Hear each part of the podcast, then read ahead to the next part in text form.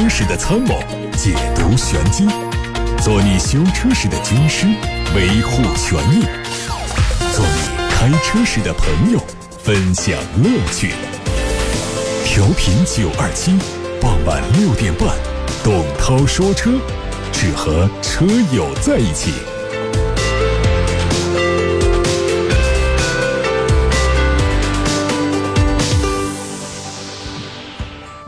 各位正在收听的是董涛说车。先看新闻，捷豹已经正式发布了 XE 的中期改款车型的官方图片，它的前后 LED 大灯以及包围都做了微调。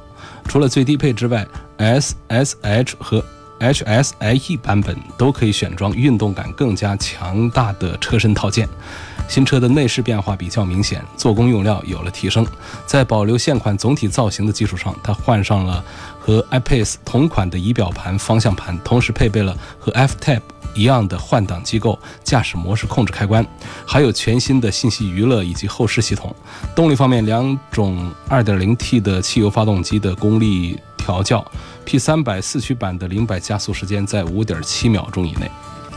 奔驰也在最近发布了新款的 GRC 官图，它的中网格栅变成了双横幅的款式，格栅的后方是普通的网状，换装了全新款的前大灯，灯腔内构的变化非常明显，后面的示宽灯采用的是环状。车内有十二点三英寸的全液晶仪表，升级的 M Box 系统是有自然语音识别交互以及手势控制等技术。动力方面，全新的 M264 系列四缸汽油机，还有一台是 2.0T 的柴油机，搭配的是九速自动变速器。一九款的君威国六车型已经上市，它的售价保持不变，仍然是十七万五千八到二十六万九千八。同时，新车用的互联技术也做了迭代升级，还支持扫码登录，可以通过主界面的个人账户中心页面实时掌控车辆的信息。上汽斯柯达明锐国六版和新款的明锐旅行版也在近日上市，两款国六版分别是 TSI 二八零 DSG 豪华版和旗舰版，卖价十六万。一千四到十七万一千四，旅行车同样是增加了国六，但是取消了一点六升版本，卖价十四万四千九到十七万六千四。同时发布国六车型的还有上汽斯柯达速派，它有两种动力的六款车型，售价十八万一千三到二十五万一千三。除了搭载一点四 T 和二点零 T 高功率两款发动机之外，国六版本把国五的一点八 T 发动机换成了二点零 T 的低功率发动机，最大功率一百八十六匹。传动方面是匹配七速的双离合。昨天，沃尔沃旗下的高性能电动子品牌北极星的第二款量产车北极星二正式发布。它基于 CMA 架构，定位是五门掀背纯电动中型车，整体采用跨界风格，线条很硬朗，用的是最新的人机交互系统。来看大家的买车、选车、用车提问。首先看到胡先生，他说我交了一千块钱的定金，写的是宝盖头的定啊。签了定金合同，合同上写了要交一千块钱的续保押金，五百块钱的公证费，还有八百块钱的上牌费。我是第一次买车，后来才了解到，一般只有紧俏车型才会要求交押金，而且都是第二年才交的。另外，我觉得公证费和上牌费的收取也不合理。4S 店一直是以价格还可以谈为理由拒绝退钱，但是他们给的价格也不比其他店便宜多少，让我感觉不太好，我就不想买车了。希望能够帮我把定金要回来。这个可不一定能要得回来啊！首先呢，这个定呢，你看你写的是宝盖头的定。宝盖头的定啊，对于这个签约双方的约束都要更强一些，而言字旁的定呢，因为它带一个言字旁嘛，我们可以这样开玩笑的理解，它倒是好商量一些。这个宝盖头的定啊，如果说店方违约的话呢，它是要双倍的退还；但是如果我们消费者违约的话呢，店方是可以扣掉啊，扣下来的。这是第一个意思。第二个意思呢，就是关于条款。这个现在我们的这个商业当中的这个收费项目啊。如果不存在欺诈、隐瞒真相，他做到了明示、公示这样的收费啊，它其实都没有说是存在明显的不合理。啊，如果说不是法律禁止的这些收费的项目，而收费方已经做到了明示公告的话，这样的费用得到了双方的真实意思的认可，这个钱就可以成交，而且也不能要回来。所以这是第一点，第二点就是我们要区别一下，这到底是你改主意了，就是我现在我后来我觉得当时的谈判是失败的，还是说你当初签的合同条款不是你的理解的本意，或者说你能自己证明签合同不是你的真实意思的表示，否则这个合同的条款签字为证。我们要有法律意识，要有合同意识。你不能说我们当时谈的不太好，我后来我觉得谈的不好，我可以重谈。签合同之前都可以重谈，签字之后就不能再重谈了。所以你现在觉得，第一，这店里给的价格车价不比其他店便宜多少，你觉得不公平，这也只能是放心里了。第二个，你认为那三项费用包括续保押金、公证费和上牌费，这是双方商量着办的一个事儿，并且你签字认可了，我们后来再后悔，也只能是后悔，也不能说我们因为后悔就可以撤销这样的。签字的一些条据，所以这个事儿要区别对待一下。除非说现在我们能够证明啊，当时是被蒙骗了，当时呢我们签字不是真实的意思表示，这个我们可能前期通过协调，后期甚至是通过仲裁、通过法庭能够扳回一局。这样的霸王条款也好，这样的非真实意思签署的合同也好，法庭是可以认定推翻的。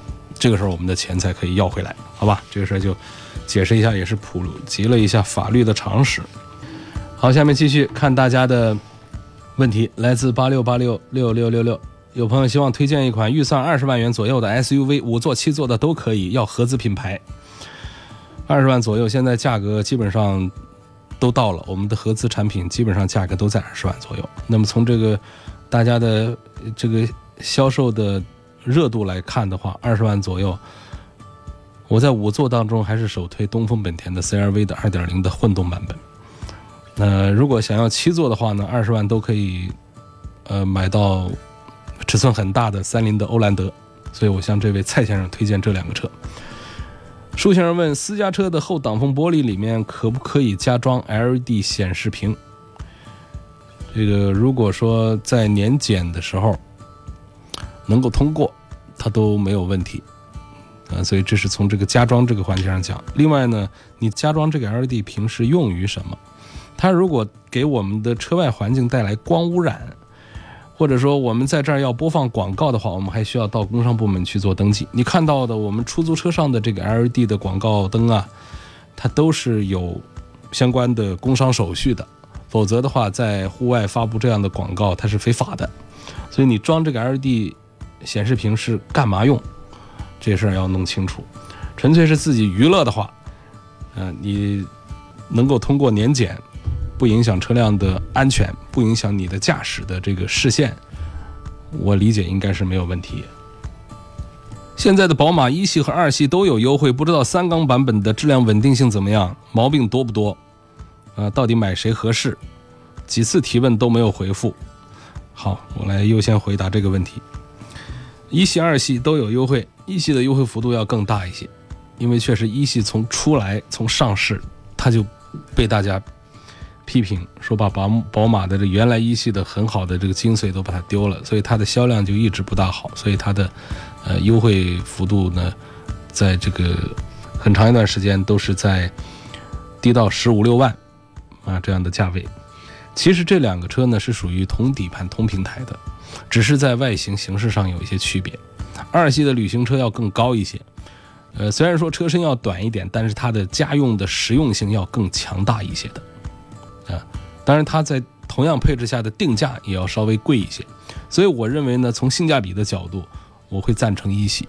如果我们对空间要求大一点的话，二系的旅行车，当然二系的旅行车销量比一系还要更糟糕，因此带来的后续的保值的问题也会要糟糕一些，差一些。所以这两个车呢，我认为一系和二系，呃，倾向于一系要稍微多一点。至于这个 1.5T 的三缸机的问题，目前没有报告这个三缸机的 1.5T 三缸机的质量问题的，倒是大家在购买之前的犹豫比较多。买了之后呢，大家倒还是没有反映这个发动机有什么问题，因为它从这个技术形态上讲，这个 1.5T 还是呃比较先进的。它跟这个 2.0T 包括 3.0T 的宝马发动机，它都是同样的技术。就是减缸，啊，三口缸一点五 T，四口缸二点零 T，六口缸，那就是三点零的版本。所以在技术上一样的话，这个发动机的这个质量稳定性也没有问题。大家只是在犹豫，我买车之前在犹豫，说这个三缸机到底好不好？两个不好，一个是噪音稍大，第二个是震动稍强。就这两点的话呢，在目前阶段跟四缸机相比呢是有它的劣势，但是在节油以及在未来的发展趋势上讲，小排量这个比较少的缸数是我们在迈向新能源这个纪元之前的一个很长时间的一个过渡。所以我仍然从这个媒体的角度，还是推荐这个三缸机、小排量的三缸涡轮增压机。但从一个车友的角度，我可能还是支持大家直接上这个 2.0T 的四缸机要好一点。继续来看，想入手丰田的 RAV4，一九款的这个2.0的底盘高，但是没四驱；一八款的2.5升的这个四驱底盘又很低。说我看中它的动力和通过性。等不了新款，现在很纠结。这个其实啊，不管是什么排量的车，同一个款型的车，它的底盘的高度是一样的，它不会在底盘上出现高低不同。但是这个丰田的 RAV4 荣放，它是个例外，因为这个2.5和2.0它的发动机啊不一样，导致它这个排气管啊头段出去的这个走向不一样。2.0的盘的挺好。从底盘底下呀，很平整的过去了。但是这个2.5的发动机啊，它的排气管在前面得绕一下。呃，有网友打趣，呃，嘲笑说这就相当于是猪大肠挂在底下。实际上，我们当低下头去从车头看过去的时候，能看到这种感觉，确实像猪大肠。所以它这个前段的排气管往下一绕呢，就让这个整车的离地间隙啊就降低了。这个整车的离地间隙。它怎么计算出来的呢？它实际上就是找一个离地最低的零部件得到的这个数据啊，所以我们经常在节目里劝大家不要说那个车是十七公分，这个车是十六公分，于是我就买了那个十七公分，这个可不一定。两个不同厂家、不同款型的车，它的最低点是不同的零部件，因此可能不同的离地间隙数据带来的整车的通过性能并无不同。甚至会出现反例。啊，明白这一点之后，我们就不要太纠结，过于纠结那种这个十几公分、十五公分还是十六公分这样的一丁点儿的这个区别。但是这个 RAV4 荣放呢，它就是一个怪胎，它在底下这个猪大肠绕下去啊，确实有几公分的这个差距，它会带来在一些土坡啊，在一些地方的刮蹭这种现象。好在这个排气管的刮蹭呃不是一个。特别糟糕的事儿，总比这个油底壳刮破要好。所以我说，这个你看到这两点是的，呃，两点五升的通过性能值得重视。因此，我们在这个推荐车的时候也很纠结。按说这个荣放这样的 SUV 呢，还是要两点五的动力储备要充沛一些。但是因为这样一个问题，我们会推荐二点零的多一些。但是二点零的它的。动力系统的这个强度还是要差一些，因此为什么在三大合资品牌本田、丰田、日产当中，在二十万的这个 SUV 当中卖的最好和推荐的最多的是本田 CR-V 呢？它在产品的平衡性上确实要更好一些，所以我们也劝大家，丰田的新款的荣放会在今年的下半年，因为它上半年会做全球上市，那么在国内生产就应该是到下半年来。啊，下半年等待一下，看这个荣放有没有给大家带来惊喜的可能。蔡先生通过八六八六六六六六留言问我说：“这个空间性还有性价比这方面，对比一下柯迪亚克、欧蓝德和奇骏这三款车。这三个车当中，我目前觉得可能还是斯柯达的柯迪亚克，呃，要表现要好一些。这个表现也只是体现在两个方面，一个是空间。”第二个是性价比，但是并不代表其他的各方面。比方说，嗯，它车内的用料，斯柯达柯迪亚克可不是太好，它肯定是不如日产的奇骏。那跟这个三菱的欧蓝德相比呢，是差不多的一个水平。车内的用料硬塑料用的特别的多，但是呢，它是因为在大众的这个平台下的这个产品，啊，MQB 这个平台下的产品，所以我对这个车的认可度还是比较高。呃，在它现在优惠过后的这个价格上，我觉得斯柯达的柯迪亚克性价比的表现要胜过日产的奇骏，还有这个三菱的欧蓝德。我综合推荐这个柯迪亚克多一点，但是我又要再加一句，柯迪亚克的销量打得很厉害，往下滑得很厉害，在元月份的数据应该只有一两千台，所以这一点要引起大家的重视。您正在收听的是董涛说车。接下来继续回答大家的问题。先看来自八六八六六六六六的提问，来自热线电话的提问。蔡先生问：奇骏变速箱顿挫的问题有没有改善？应该还是没有彻底的解决问题。啊，变速箱的顿挫，这个发动机这个漏油的问题都有。阮先生说：我现在的车是福克斯两厢，想换个车，希望从这个性价比啊、性能啊、舒适性方面来对比一下比亚迪的元是否值得买。你这是咋弄的啊？这个福克斯，我觉得还是要比比亚迪的元，呃，这个高级一点点的小车车。你怎么开着开着换车的时候越换越便宜了呢？你这个福克斯怎么着？现在到了要换车的时候，当年买也应该是十几万块钱，怎么现在换一个五六万块钱的车？啊，这个要努力啊。然后说你开惯了福克斯，享受了它很不错的调教的这个底盘之后，再来开这个比亚迪的元的话。恐怕会有一些不适应，可能会有一些劣质的感觉。毕竟它是一个五六万的小车子，呃，性能方面就别谈了。这样的车，一点五的排量的发动机能够有多少性能？这个重点还是讲的是性价比。其实这车的车内的空间呢、尺寸呢，包括它的安全配置都还是很棒的嘞。呃，就别马虎。它虽然说五六万块钱，但是它从这个次低配开始。电子稳定系统、牵引力控制系统、刹车辅助啊、制动力分配等等，全都有了。所以呢，这么大个车，安全配置又还行的话，我认为它优先考虑的是性价比还是很不错啊。我建议你买它的这个次低配。呃，如果说你要买自动挡的话，那要花到将近七万块钱，我觉得也是可以的，也是值得的。但是你不要对这个车还抱有。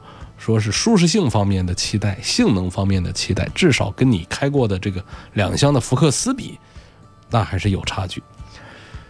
向先生说，现在的汽油是国七的标准，你在哪儿加到国七标准了？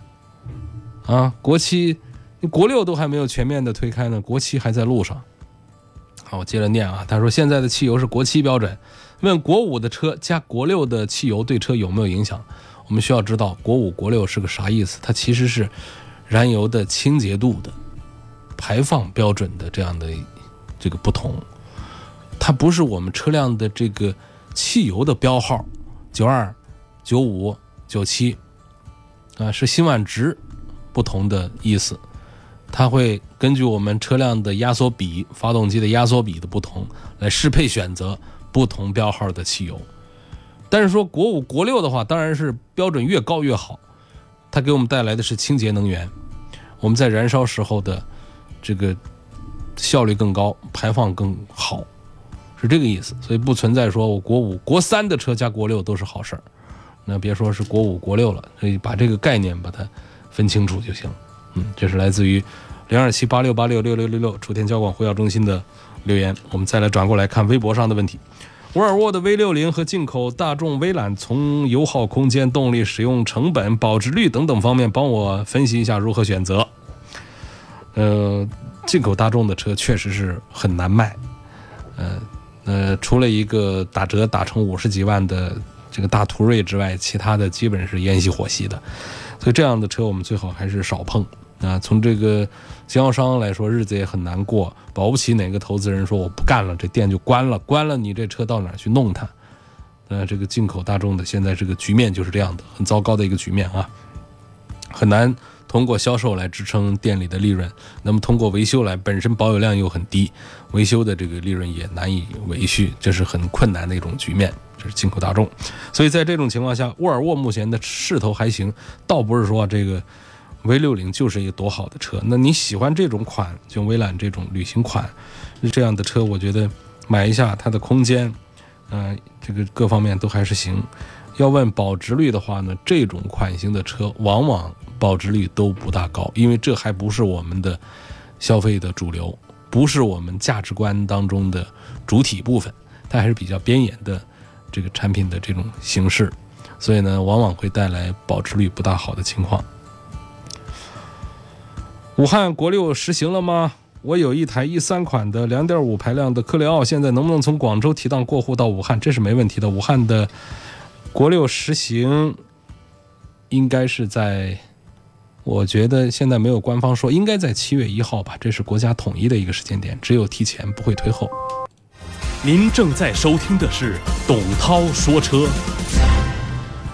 继续，现在我们看到的是来自新媒体平台上微信公众号的后台。有朋友说，希望分析一下 DS 五一七年十一月份的库存新车，一八款顶配原价三十万，可以打六折左右，合不合适买？还有这车质量如何？维修是不是很贵？很喜欢它的外观，如果不在乎贬值的话，六折的价格推荐买吗？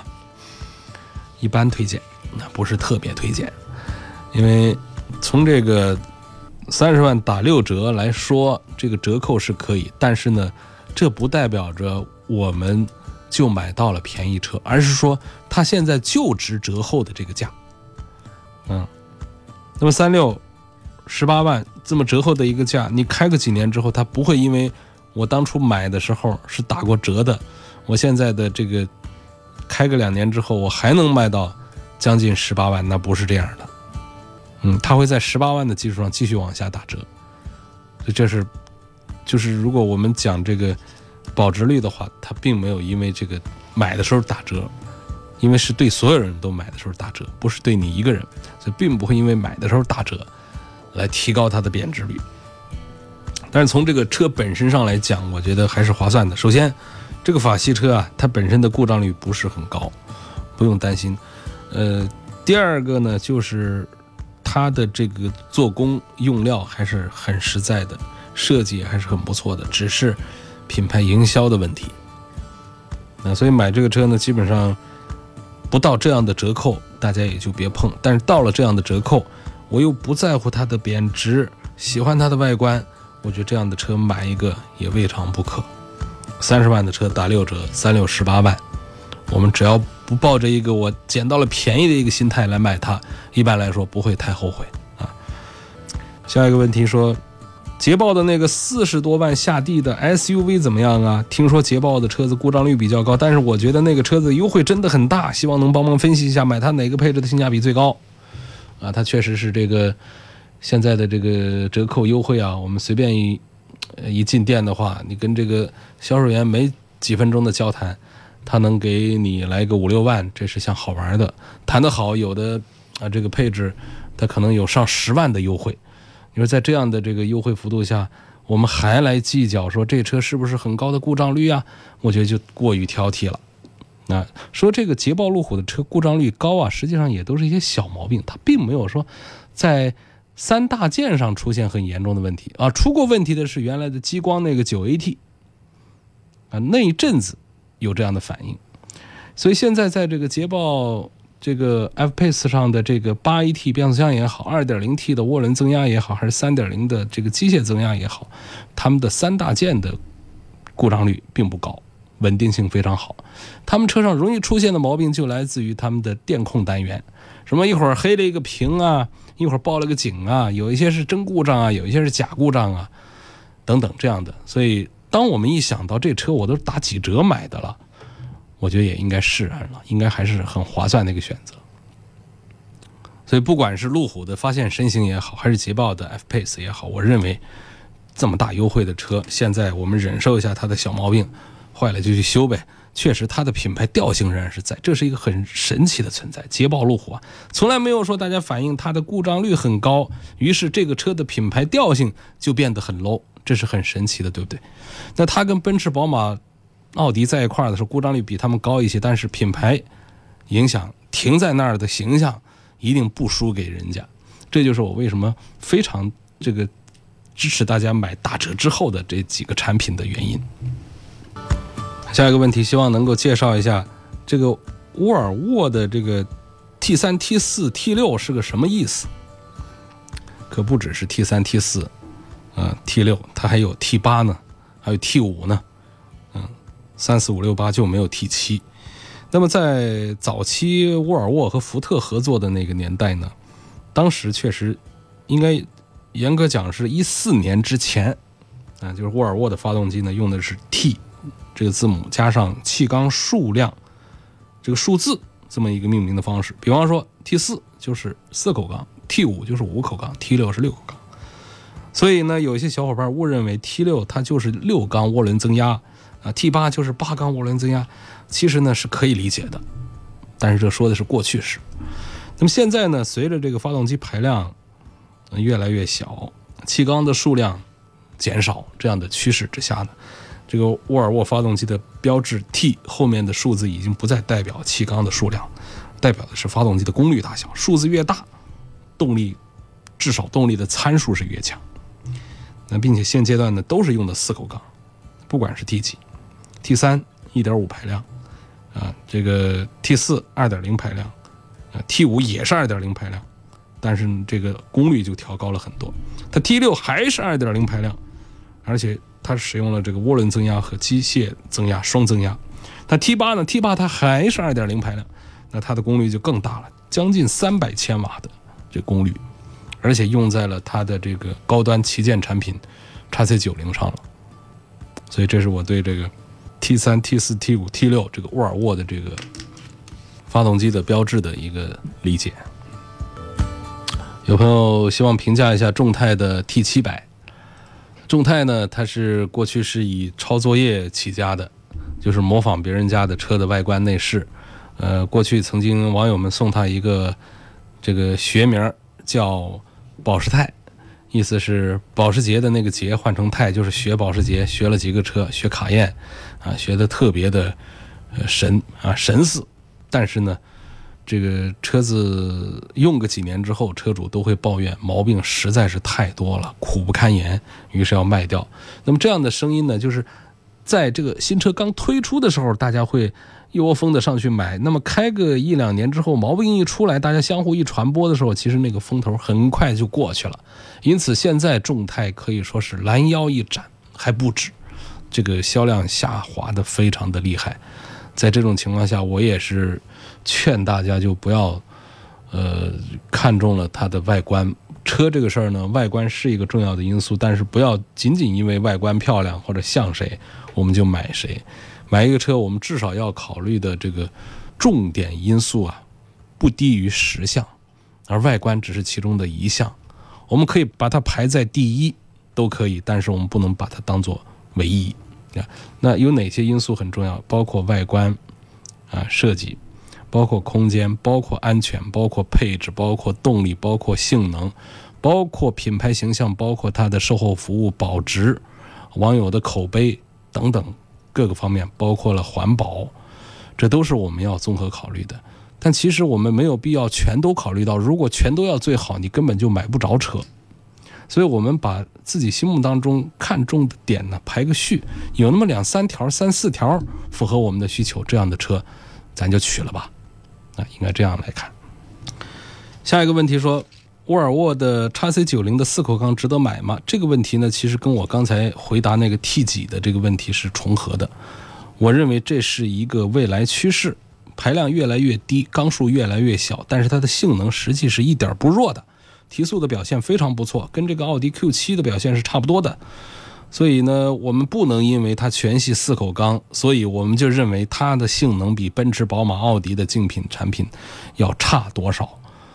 啊，而且呢，这个它，所以是不是应该买沃尔沃，其实是在考量你有没有大排量和多气缸的情节，以及你对沃尔沃这个品牌的兴趣到底多浓。进一步的讲，就是说你对北欧风格的兴趣；更进一步的讲，就是你对瑞典人的这种物质观、价值观、生活态度的兴趣。这个瑞典人呢，他的处事有点像中国人常说的这个低调中庸。